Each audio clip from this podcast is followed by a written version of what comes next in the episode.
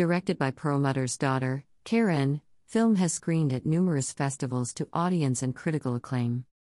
Holocaust Museum LA presents a panel discussion about the award winning documentary Determined, the story of Holocaust survivor Avraham Perlmutter Wednesday, February 2nd, at 11 a.m. hailed as a truly exciting, uplifting, and moving testament to hope, faith, and humanity. The film is the extraordinary story of Holocaust survivor and Holocaust Museum LA speaker, Avraham Perlmutter, and was directed by his daughter, Karen.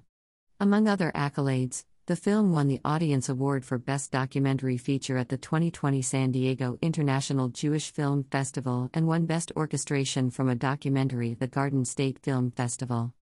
Perlmutter was just 10 years old when Nazis arrived in his hometown of Vienna, Austria. Hoping to keep him safe, his parents sent him to the Netherlands, but German forces were not far behind.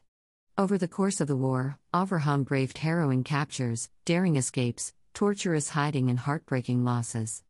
Based on Avraham's number one best selling autobiography, Determined is a remarkable story of survival and a testament to human kindness, even in the darkest of hours, and to the achievements made possible through relentless perseverance. The panel, a virtual Q&A, will feature determined director Karen Perlmutter, composer Stephen Chesney, and descendants of Peter and Gertrude Bajers, who hid Avraham for over a year in the Netherlands.